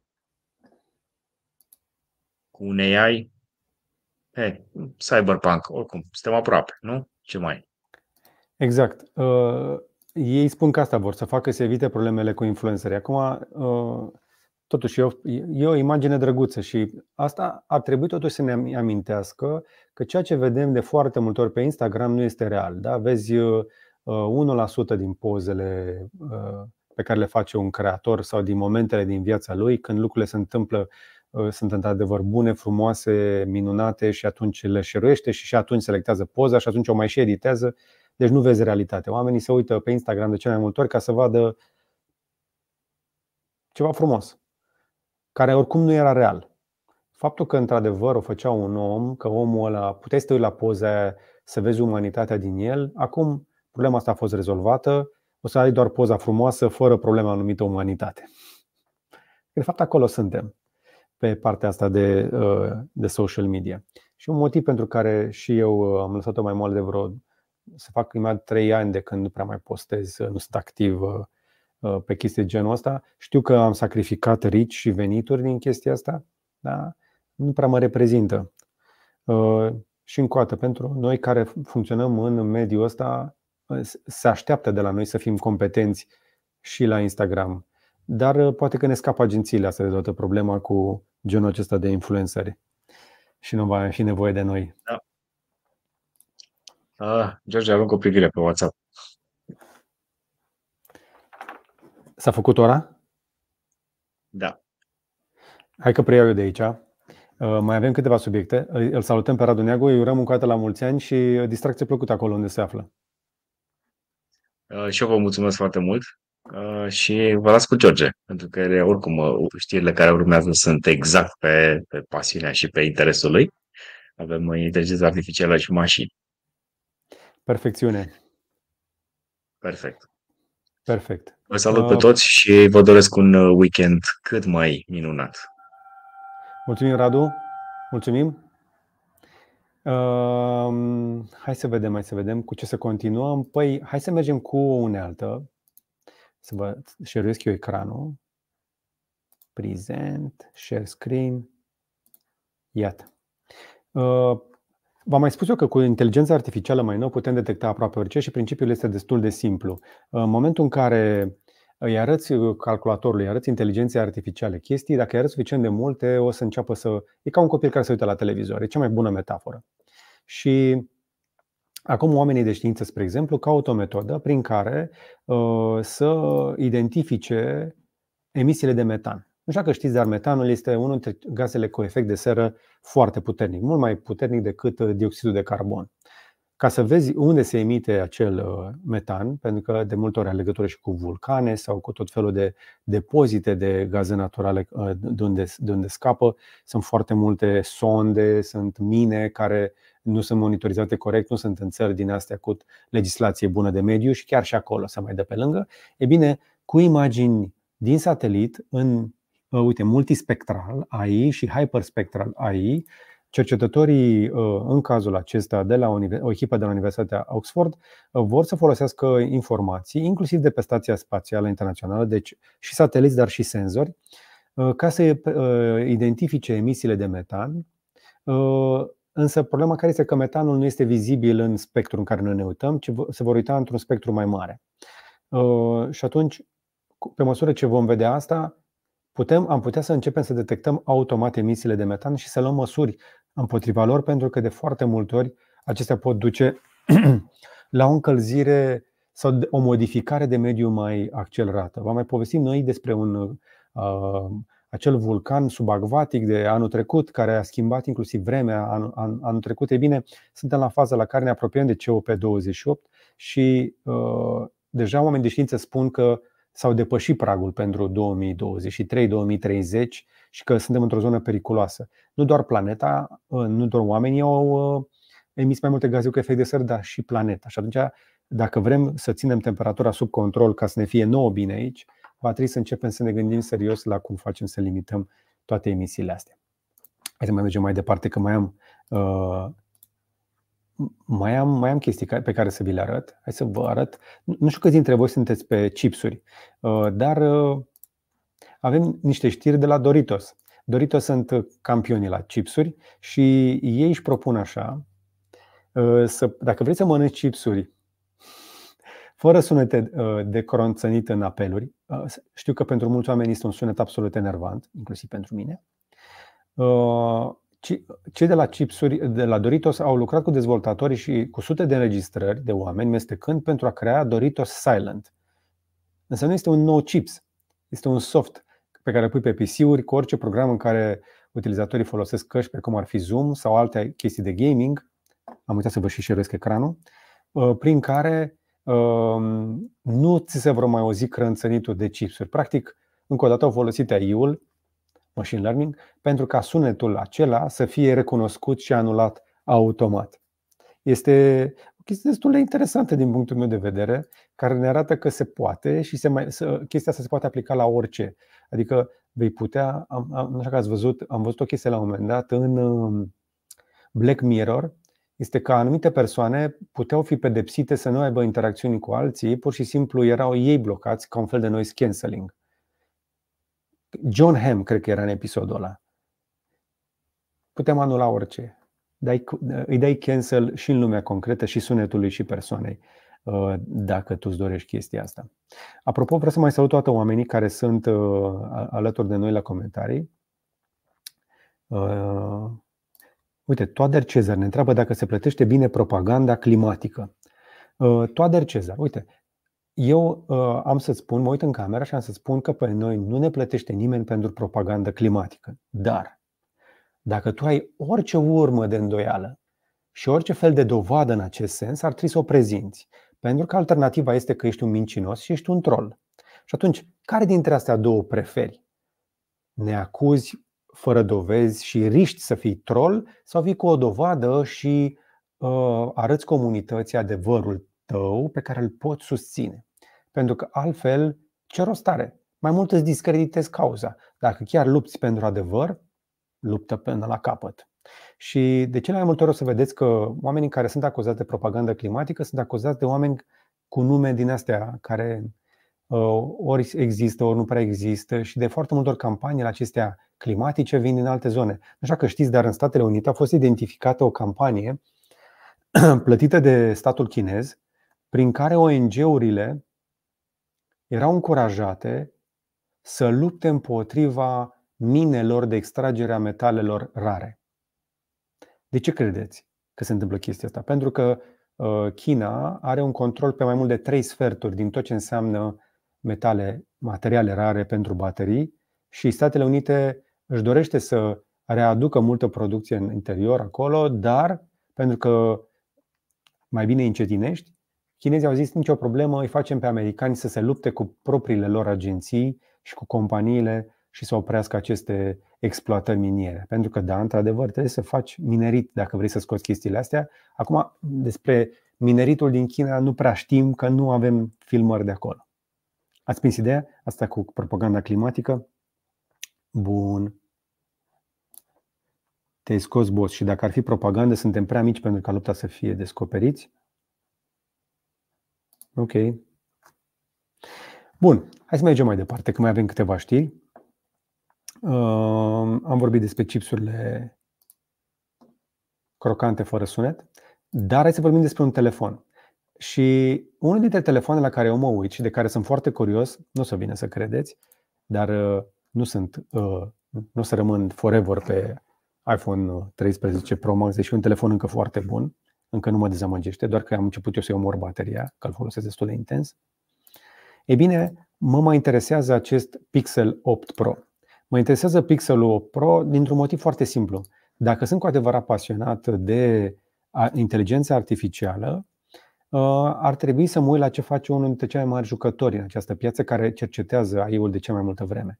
Iar Google va lansa o actualizare pentru Pixel 8 Pro care va introduce o nouă aplicație numită AI Core și care va gestiona funcțiile de inteligență artificială direct pe dispozitiv și va actualiza modelele AI automat. Spre exemplu, vei putea avea Enable AI Core Persistent, uh, astfel încât funcțiile de pe telefonul tău să fie îmbunătățite, vă spuneam, automat prin update-uri.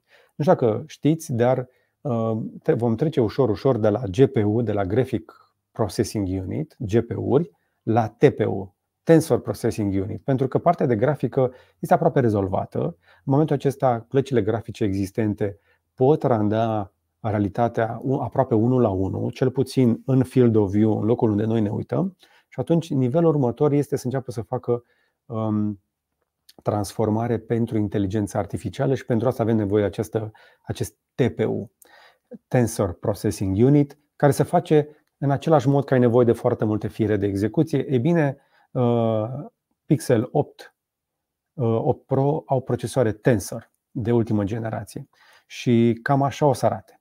Uite, asta va fi funcția Asta e acest AI Core pe care îl poți activa sau inactiva.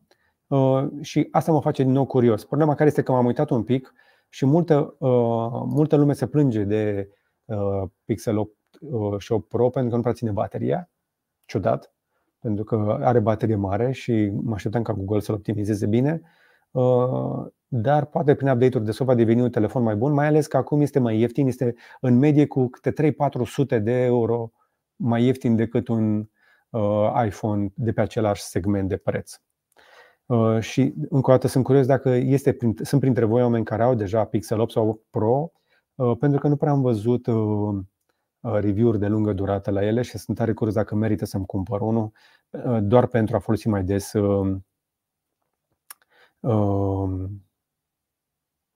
să-l folosesc ca un daily driver pentru partea de AI. Mai arunc un ochi și la comentarii, ia să vedem. Și ar putea ONG-urile alea să aibă și niște puncte valide. Telefon, așa este. George a pus omul un fel de întrebare pe care cum adresai tu când erai reporter. Uh, nu, Mihai, nu. Un reporter când pune o întrebare, trebuie să știe cel puțin 95% din răspuns. Și deși sună ciudat lucrul ăsta, este adevărat pentru că trebuie să fii pregătit să pui o întrebare de continuare persoanei respective. Că tu poți să întrebi orice și omul ăla poate să spună orice, dar e datoria ta să nu publici orice. Trebuie să existe dovezi care să susțină acea afirmație sau opinii um, complementare, suplimentare sau contradictorii, astfel încât să validezi sau nu un subiect. Asta cu jurnalismul nu e chiar așa ușor de rezolvat.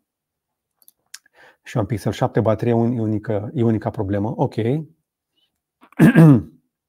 Ca să faci propagandă climatică trebuie să ai putere financiară și, și atunci. Da, dar sincer, uh, nu știu cine face propagandă climatică. Există la nivel înalt oameni care fac propagandă climatică la nivel de instituție, de guvern, de instituții mari. La nivel ăsta mai de persoane cunoscute, nu știu dacă se complică ei cu youtuber, vlogger, instagrameri. Cred că se face la nivel guvernamental lucrul ăsta. Nu te urmăresc ca să te acuz de lucruri nasoale, sunt doar deranjat că lumea crede că va fi salvată de niște birocrați prin taxe. Ni se spune permanent că dacă vom fi săraci vom salva pământul. Nu, nu este adevărat. Uite, eu spun cu totul altceva. Eu spun că trebuie să fim prosperi. Pentru că un om care este mai prosper consumă mai puțin, deși pare ciudat, pentru că va consuma lucruri de mai bună calitate. Hainele mele, uh, toate lucrurile pe care eu le folosesc, cele mai multe le am de ani de zile. Uh, laptopul, telefonul, uh, mașina, casa, hainele de pe mine. Cele mai multe chestii mm, au cel puțin 2 ani, 3 ani. Și multe dintre ele vor, le, am haine, spre exemplu, în garderobă și de 10 ani mănânc mâncare mai puțină cantitativ, fac mai puțină risipă, nu prea mai arunc mâncare, compostez resturile, dar mănânc mâncare mai bună și sunt mai sănătos. Și chestia asta mi-aduce și o, o, o viață mai bună. Deci cred că prosperitatea scade poluarea. Însă da, oamenii trebuie să aibă un anumit nivel de venituri pentru asta. Însă nu ai nevoie să-ți spun eu că aerul este poluat. Poți să-ți dai tu seama de chestia asta atunci când ești din casă. Poți să vezi în felul în care te simți, poți să vezi pe senzorii de poluare. Asta nu e propagandă, este pur și simplu relatare jurnalistică în legătură cu condițiile de mediu. E atât de simplu. Adică, dacă propaganda climatică, dacă tu îi spui propagandă climatică, este neadevărată, spunem care e partea neadevărată, spunem care e partea care ar trebui eliminată. Ce ai vrea să-ți spun? Că este ok să băgăm în continuare lemne pe foc? Sau faptul că uh, 10% din oameni se încălzesc așa și suferim toți, ar trebui să continue, n-ar trebui să le oferim oamenilor acelora o alternativă, să ducem fonduri în zona asta? De, de ce nu trecem pe soluții fără foc? Pentru că avem toată tehnologia. Deci, din nou, facem propagandă în ce sens? Pentru că uh, propaganda are o conotație negativă, dar comunicarea informativă poate da să sune ca o propagandă, dar cum o facem altfel?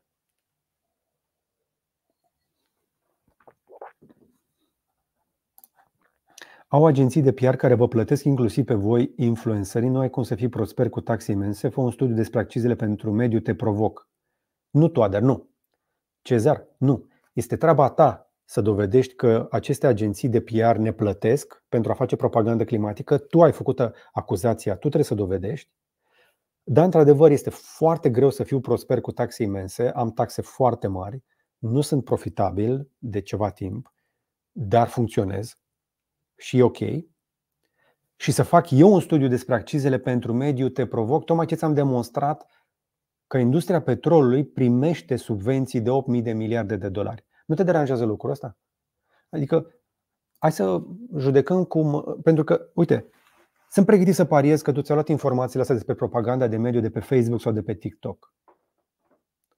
Și TikTok este controlat de chinezi, iar pe Facebook influența rusească este foarte puternică. Ambele țări au niște interese ca noi să nu trecem pe electric. Noi avem toată energia electrică de care avem nevoie și pentru mașini, și pentru încălzit, și pentru răcit, și pentru industrie. Avem mai multă energie decât putem consuma. Noi trebuie să devenim un exportator de energie. Avem zone însorite unde putem pune fotovoltaice, avem hidro mai mult decât majoritatea țărilor de jur împrejurul nostru, că avem Dunărea, avem Oltu, avem Mureș, avem o grămadă de râuri și fluviu pe care putem să luăm energie.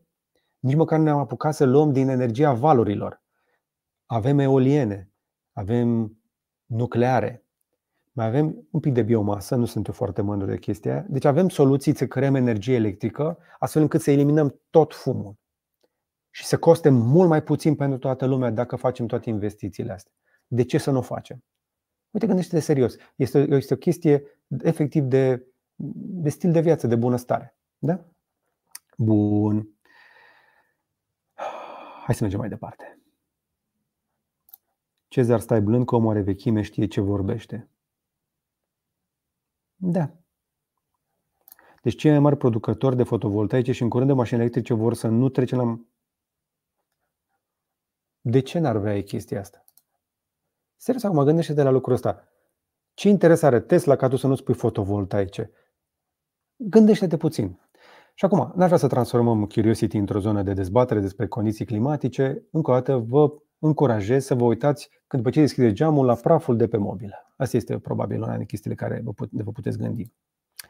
Hai să mai mergem un pic în spațiu, pentru că mai avem știri și de acolo. Să vă mai șeresc eu un ecran.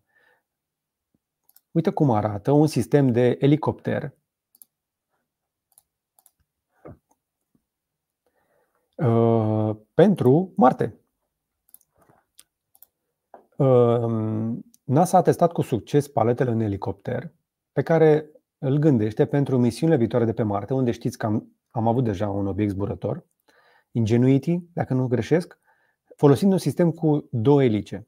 Acolo atmosfera e mai puțin densă, condițiile de zbor sunt diferite față ce avem noi, este și altă gravitație. Tocmai de aceea, testul s-a desfășurat într-o cameră de simulare spațială la JPL, Jet Propulsion Laboratory, în septembrie, cu un elicopter existent. Vorbeam despre Ingenuity, care a realizat un zbor record pe Marte pe 16 septembrie. Am mai zburat de câteva ori de atunci și că am depășit uh, uh, miza, dar uite, vezi, acum se lucrează și mai mult la. Se vede? Cam șurit eu? A, așa. Uh, se lucrează la acest sistem de elici care să fie auto, într-un fel autostabilizate. Adică să putem zbura, pentru că o să fie destul de greu să facem uh, pe Marte autostrăzi. Terenul este foarte accidentat de aceea roverele pe care le trimitem acolo ați văzut că se umplu de pietre, se uzează, este mult praf. Uh, complicat uh, pe planeta roșie prăfoasă unde e gheață de sub și foarte mult praf. Așa că vești bune pentru momentul când o să facem turism spațial pe Marte, o să ne plimbăm pe acolo cu elicopterele. V-ar plăcea? Cine ar vrea să vină într-o, într-un city break, într-o vacanță, să-și ia anul sabatic pe Marte? Destul de complicat. Bun, hai să mergem mai departe. Uh, vreți să mai vorbim un pic de dinozauri? Uh, știu că printre cei care ne urmăresc sunt și oameni mai tineri pe care poate îi pasionează. Aparent, uh, chiar și fără acel meteorit care ne-a scăpat de dinozauri și care a lăsat oamenii, apropo, să ocupe planeta, dinozaurii erau pe cale de dispariție. De ce credeți lucrul ăsta? Deci lucrul ăsta pentru că înainte impactului cu asteroidul care a dus la extinția dinozaurilor, acum vreo 66 de milioane de ani, un nou studiu sugerează că activitatea vulcanică a contribuit semnificativ la schimbările climatice cu emisii de sulf care au afectat temperatura globală. În plus, sulful creează și ploi acide, afectează și vegetația și atunci ăia mâncau destul de mult, nu prea mai aveau ce să mănânce, se pare.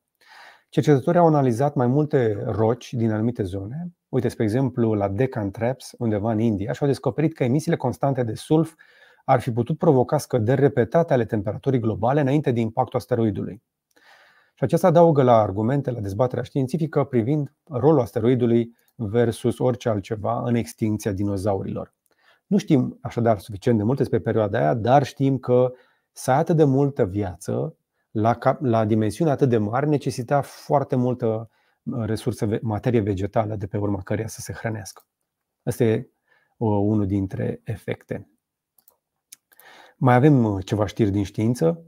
Um, avem o poveste. Nu știu câți dintre voi sunteți pe chestii de felul ăsta, dar ați auzit de Amaterasu. Amaterasu este o. Cum să-i spunem? Cum să-i spunem? Um, Amaterasu este o zeiță japoneză, a doua cea mai puternică, și de pe, după numele ei uh, avem de acum o particulă subatomică. Uh, profesorul Toshihiro Fuji, japonez, trebuie să vă și arăt o pagină, a descoperit această particulă subatomică Amaterasu cu o energie imensă de, și aici trebuie să citesc pentru că nu știu asta pe de rost, 244 de exaelectronvolți.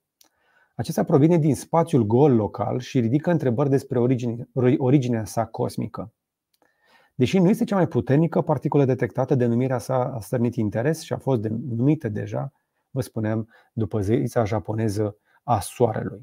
Așadar, încă mai descoperim chestii din știință, din locurile la care ne uităm și încă nu le vedem, în zona subatomică, unde este foarte multă energie. Și l-am auzit recent, spre exemplu, pe Michio Kaku, unul dintre cei mai importanți astrofizicieni pe care avem pe planeta asta, care vorbește despre faptul că, dincolo de uh, calculatoarele cuantice, vom avea calculatoare uh, care vor face procesarea pe uh, particule, pe electroni, pe protoni și atunci vom avea cu adevărat putere imensă de procesare. Sunt tare curios dacă vom vedea chestia asta în cursul vieților noastre, pentru că deocamdată calculatoarele cuantice uh, știm că au potențial, dar dacă cineva ar fi putut să le combine, spre exemplu, până acum cu inteligența artificială, cred că ar fi încercat deja ca să o facă și mai puternică. Um, nu știu câți dintre voi uh, urmăriți însă canale cum sunt Veritasium sau altele. Pe mine mă pasionează, spre exemplu, când încearcă să explice, spre exemplu, cum circulă electricitatea uh, prin metale. Și uite că avem o imagine care ne arată cum curge electricitatea prin uh, anumite metale și curge ca un lichid. Uh, cam așa arată imaginea. Ia uite. În momentul în care tu aprinzi becul, el nu curge drept, pur și simplu uh, un nou studiu despre aceste metale ciudate dezvăluie că electricitatea s-ar comporta neobișnuit, cu particule încărcate acționând diferit decât se credea. Cercetătorii au analizat nanocabluri dintr-un amestec precis de iterbiu, rodiu și siliciu și au evidențiat comportamentul neașteptat al curentului electric. Uh, practic, noi încă învățăm despre cum circulă curentul prin toate chestiile astea. Cei mai mulți oameni își imaginează că curentul vine din perete. Exagerez acum, dar am aici despre chestia asta, că ar trebui să înțelegem curentul nu vine din perete, apa nu, nu vine dintr-o țeavă din perete uh, și așa mai departe. Electricitatea este o chestie foarte interesantă și ca să o transportăm pe distanțe foarte lungi avem nevoie de cabluri groase și tensiuni ridicate. Dar cam așa arată o poză cu curentul care circulă prin materiale ciudate. Vă spuneam, dar nu, este, nu vorbeam de fier aici, era vorba de iterbiu. Ne apropiem de final. Ehm, trebuie să vă mai dăm câteva știri. Nu știu dacă e de la, de la reclama pe care au făcut-o uh, cei de la Tesla uh, cu um, Cybertruck-ul depășind un Porsche, dar se pare că Volkswagen sunt în situația în care trebuie să pună oameni pe liber, mii de joburi, pentru că țara intră oficial în recesiune. Uh, și problema care este, e o problemă foarte mare de productivitate. Adică mașini ar, ar mai fi necesare, dar concedierile masive de la Volkswagen sunt făcute pentru a face față costurilor ridicate cu materialele și cu multe componente, mult mai multe componente mașinile termice clasice decât în electrice, deși și Volkswagen e un producător important de electrice, dar nu e profitabil încă acolo, vă zic mai de ce. Problema este productivitatea scăzută și tocmai de aceea ei trebuie să reducă cheltuielile cu 10 miliarde în 3 ani, 10 miliarde de euro. Nu este puțin. A mai scăzut puțin și economia germană, cererea redusă pentru vehicule electrice de la Volkswagen, apropo, contribuie la decizia de reducere a forței de muncă și, uh, uite, spre exemplu, concedierile ar afecta atât funcția de design, spre exemplu, tot mai multe produse au început să fie făcute de companii externe, cât și linia de producție, deoarece vehicule electrice necesită asamblarea unui număr mai mic de piese. Și acum, aici ar trebui să vă dau eu un pic de context. Ca să fim sinceri până la capăt, chiar și Tesla ia în calcul amânarea unor investiții în fabrici, pentru că, într-adevăr, cererea de mașini electrice este într-o ușoară scădere. Dar de ce? Limitarea cea mai mare nu este faptul că oamenii nu și-ar lua, ci este prețul. Avem inflație mare, dobânzi mari și atunci să ții o mașină este o chestie foarte scumpă și puțină lume și-o permite azi. Trebuie să faci mașinile mai ieftine. Deocamdată Europa nu reușește să le facă suficient de ieftine. Nici măcar Tesla nu are încă mașina de 25.000 de dolari, dar chinezii o au. Problema e că este și vestul Europei, dar și Statele Unite. Americanii, spre exemplu, prin Inflation Reduction Act, vor să reducă masiv accesul componentelor, dar și mașinilor electrice, componentelor de mașini și mașinilor electrice pe piața lor. La fel și Uniunea Europeană pregătește niște limitări foarte puternice pentru importurile de mașini electrice. Una dintre mașinile care vor fi lovite de chestia asta este Dacia Spring, că e făcută la Dongfeng, în China.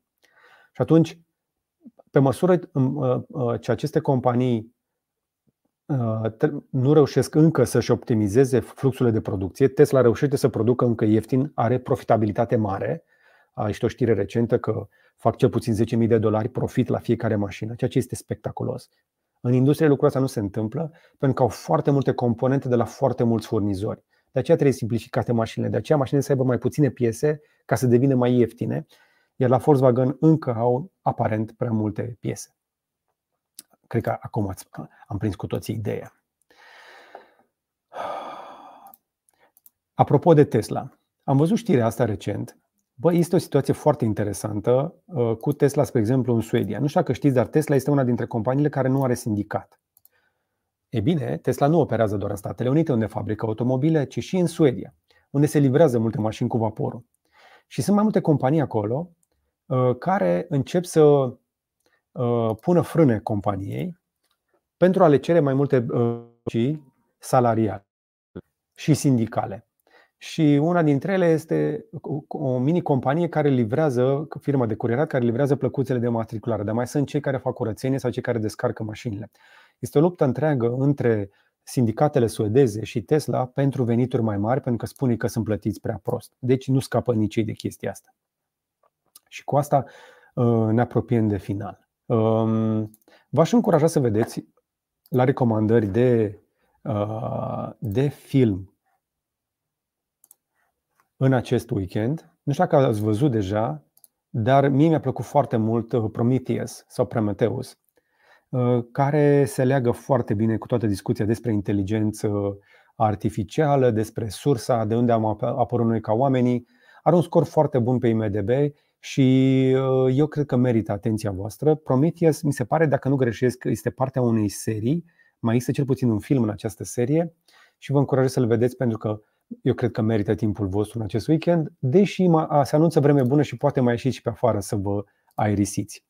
Uh, la partea de cripto, foarte scurt o să vă zic, hai să deschid eu un Coin 360, să vedem cam cum stă piața în momentul ăsta. Avem o zi verde uh, pe piață. Iată, cam așa arată în momentul ăsta lucrurile. Uh, avem Bitcoin la peste 38.000, a sărit ieri în sfârșit și s-a stabilizat la peste 38.740 în momentul acesta. Ethereum în sfârșit a sărit de 2100. BNB-ul nu se simte foarte bine din cauza problemelor uh, uh, lui CZ cu justiția americană, dar uite și e-goldul e pe verde, a avut o creștere interesantă de ieri încoace, Solana și alte câteva numere importante. De ce? Pentru că Jerome Powell a avut am uitat să vă arăt și pagina, uh, Jerome Powell șeful Fedului american a avut o ieșire publică ieri în care a anunțat că încă nu iau în calcul reducerea dobânzii de politică monetară, dar nu a spus lucruri foarte dure. A încercat să calmeze entuziasmul, însă cu toate acestea, bursele au preluat destul de pozitiv mesajul lui, practic nu au avut scăderi foarte puternice. Tesla a fost puțin afectată de faptul că investitorii se așteptau ca Cybertruck-ul să fie atât de ieftin încât să rupă recordurile de vânzări. Nu s-a întâmplat lucrul ăsta și acțiunile companiei s-au resimțit. Mai multe despre cripto, însă vom vorbi ca de obicei în cripto vineri, live într-o zi de luni, împreună cu Andrei Brătucu, alături de care vă aștept acolo. Puteți să vă uitați și pe canalul Cripto Vineri între timp. Dar cu asta am la final și vreau să vă încurajez să mai aruncați un ochi pe site-ul sponsorului nostru gb.ro, de unde vă puteți cumpăra uh, nu doar gadgeturi, cabluri foarte bune pentru toate tipurile de iPhone 15, foarte apreciate cablurile astea, dar și portofele Ledger Uh, de cea mai bună calitate, direct de la sursă, pentru că suntem importator oficial. În perioada să vă puteți lua și nanolifuri, uh, nanolif lines uh, și multe alte chestii. Vă las însă deocamdată atât pentru astăzi, aproape două ore de Curiosity Live. Încă o dată vreau să-i mulțumesc Vreau să le mulțumesc tuturor celor care au ales să devină membri pe parcursul live-ului. Dacă nu ești deja membru, apasă pe butonul Join sau alătură-te și cotizează lunar cu câțiva bănuți acolo ca să te asiguri că noi suntem în subordinea ta nu unor agenții de publicitate. Uite, The Creator cu David Washington uh, a, a fost o dezamăgire. Mă pregăteam să-l văd, uh, Lidia. Îmi pare rău că mi-ai tăiat elanul. Uh, George, m-am înscris la un curs ESG la CFA. Cred că m-a ajutat să-mi găsesc un loc de muncă în România. Cu siguranță. Este nevoie de așa ceva, însă puține companii sunt speciali, uh, au ținte de ESG în România. O să vedem. O să vedem. Uh, da. O să, o să mai vedem despre lucrul ăsta. Și gata, cam atât pentru astăzi. Despre GTA 6 cred că vorbim data viitoare. Nu sunt eu cel mai bun expert în zona asta. Uh, vă salut, să aveți un weekend minunat. Petreceți-vă timpul de calitate împreună cu cei dragi. Mai ieșiți în natură. Bucurați-vă de vremea exagerat de bună pentru acest weekend, cel puțin la noi. Și până data viitoare să vă fie numai bine.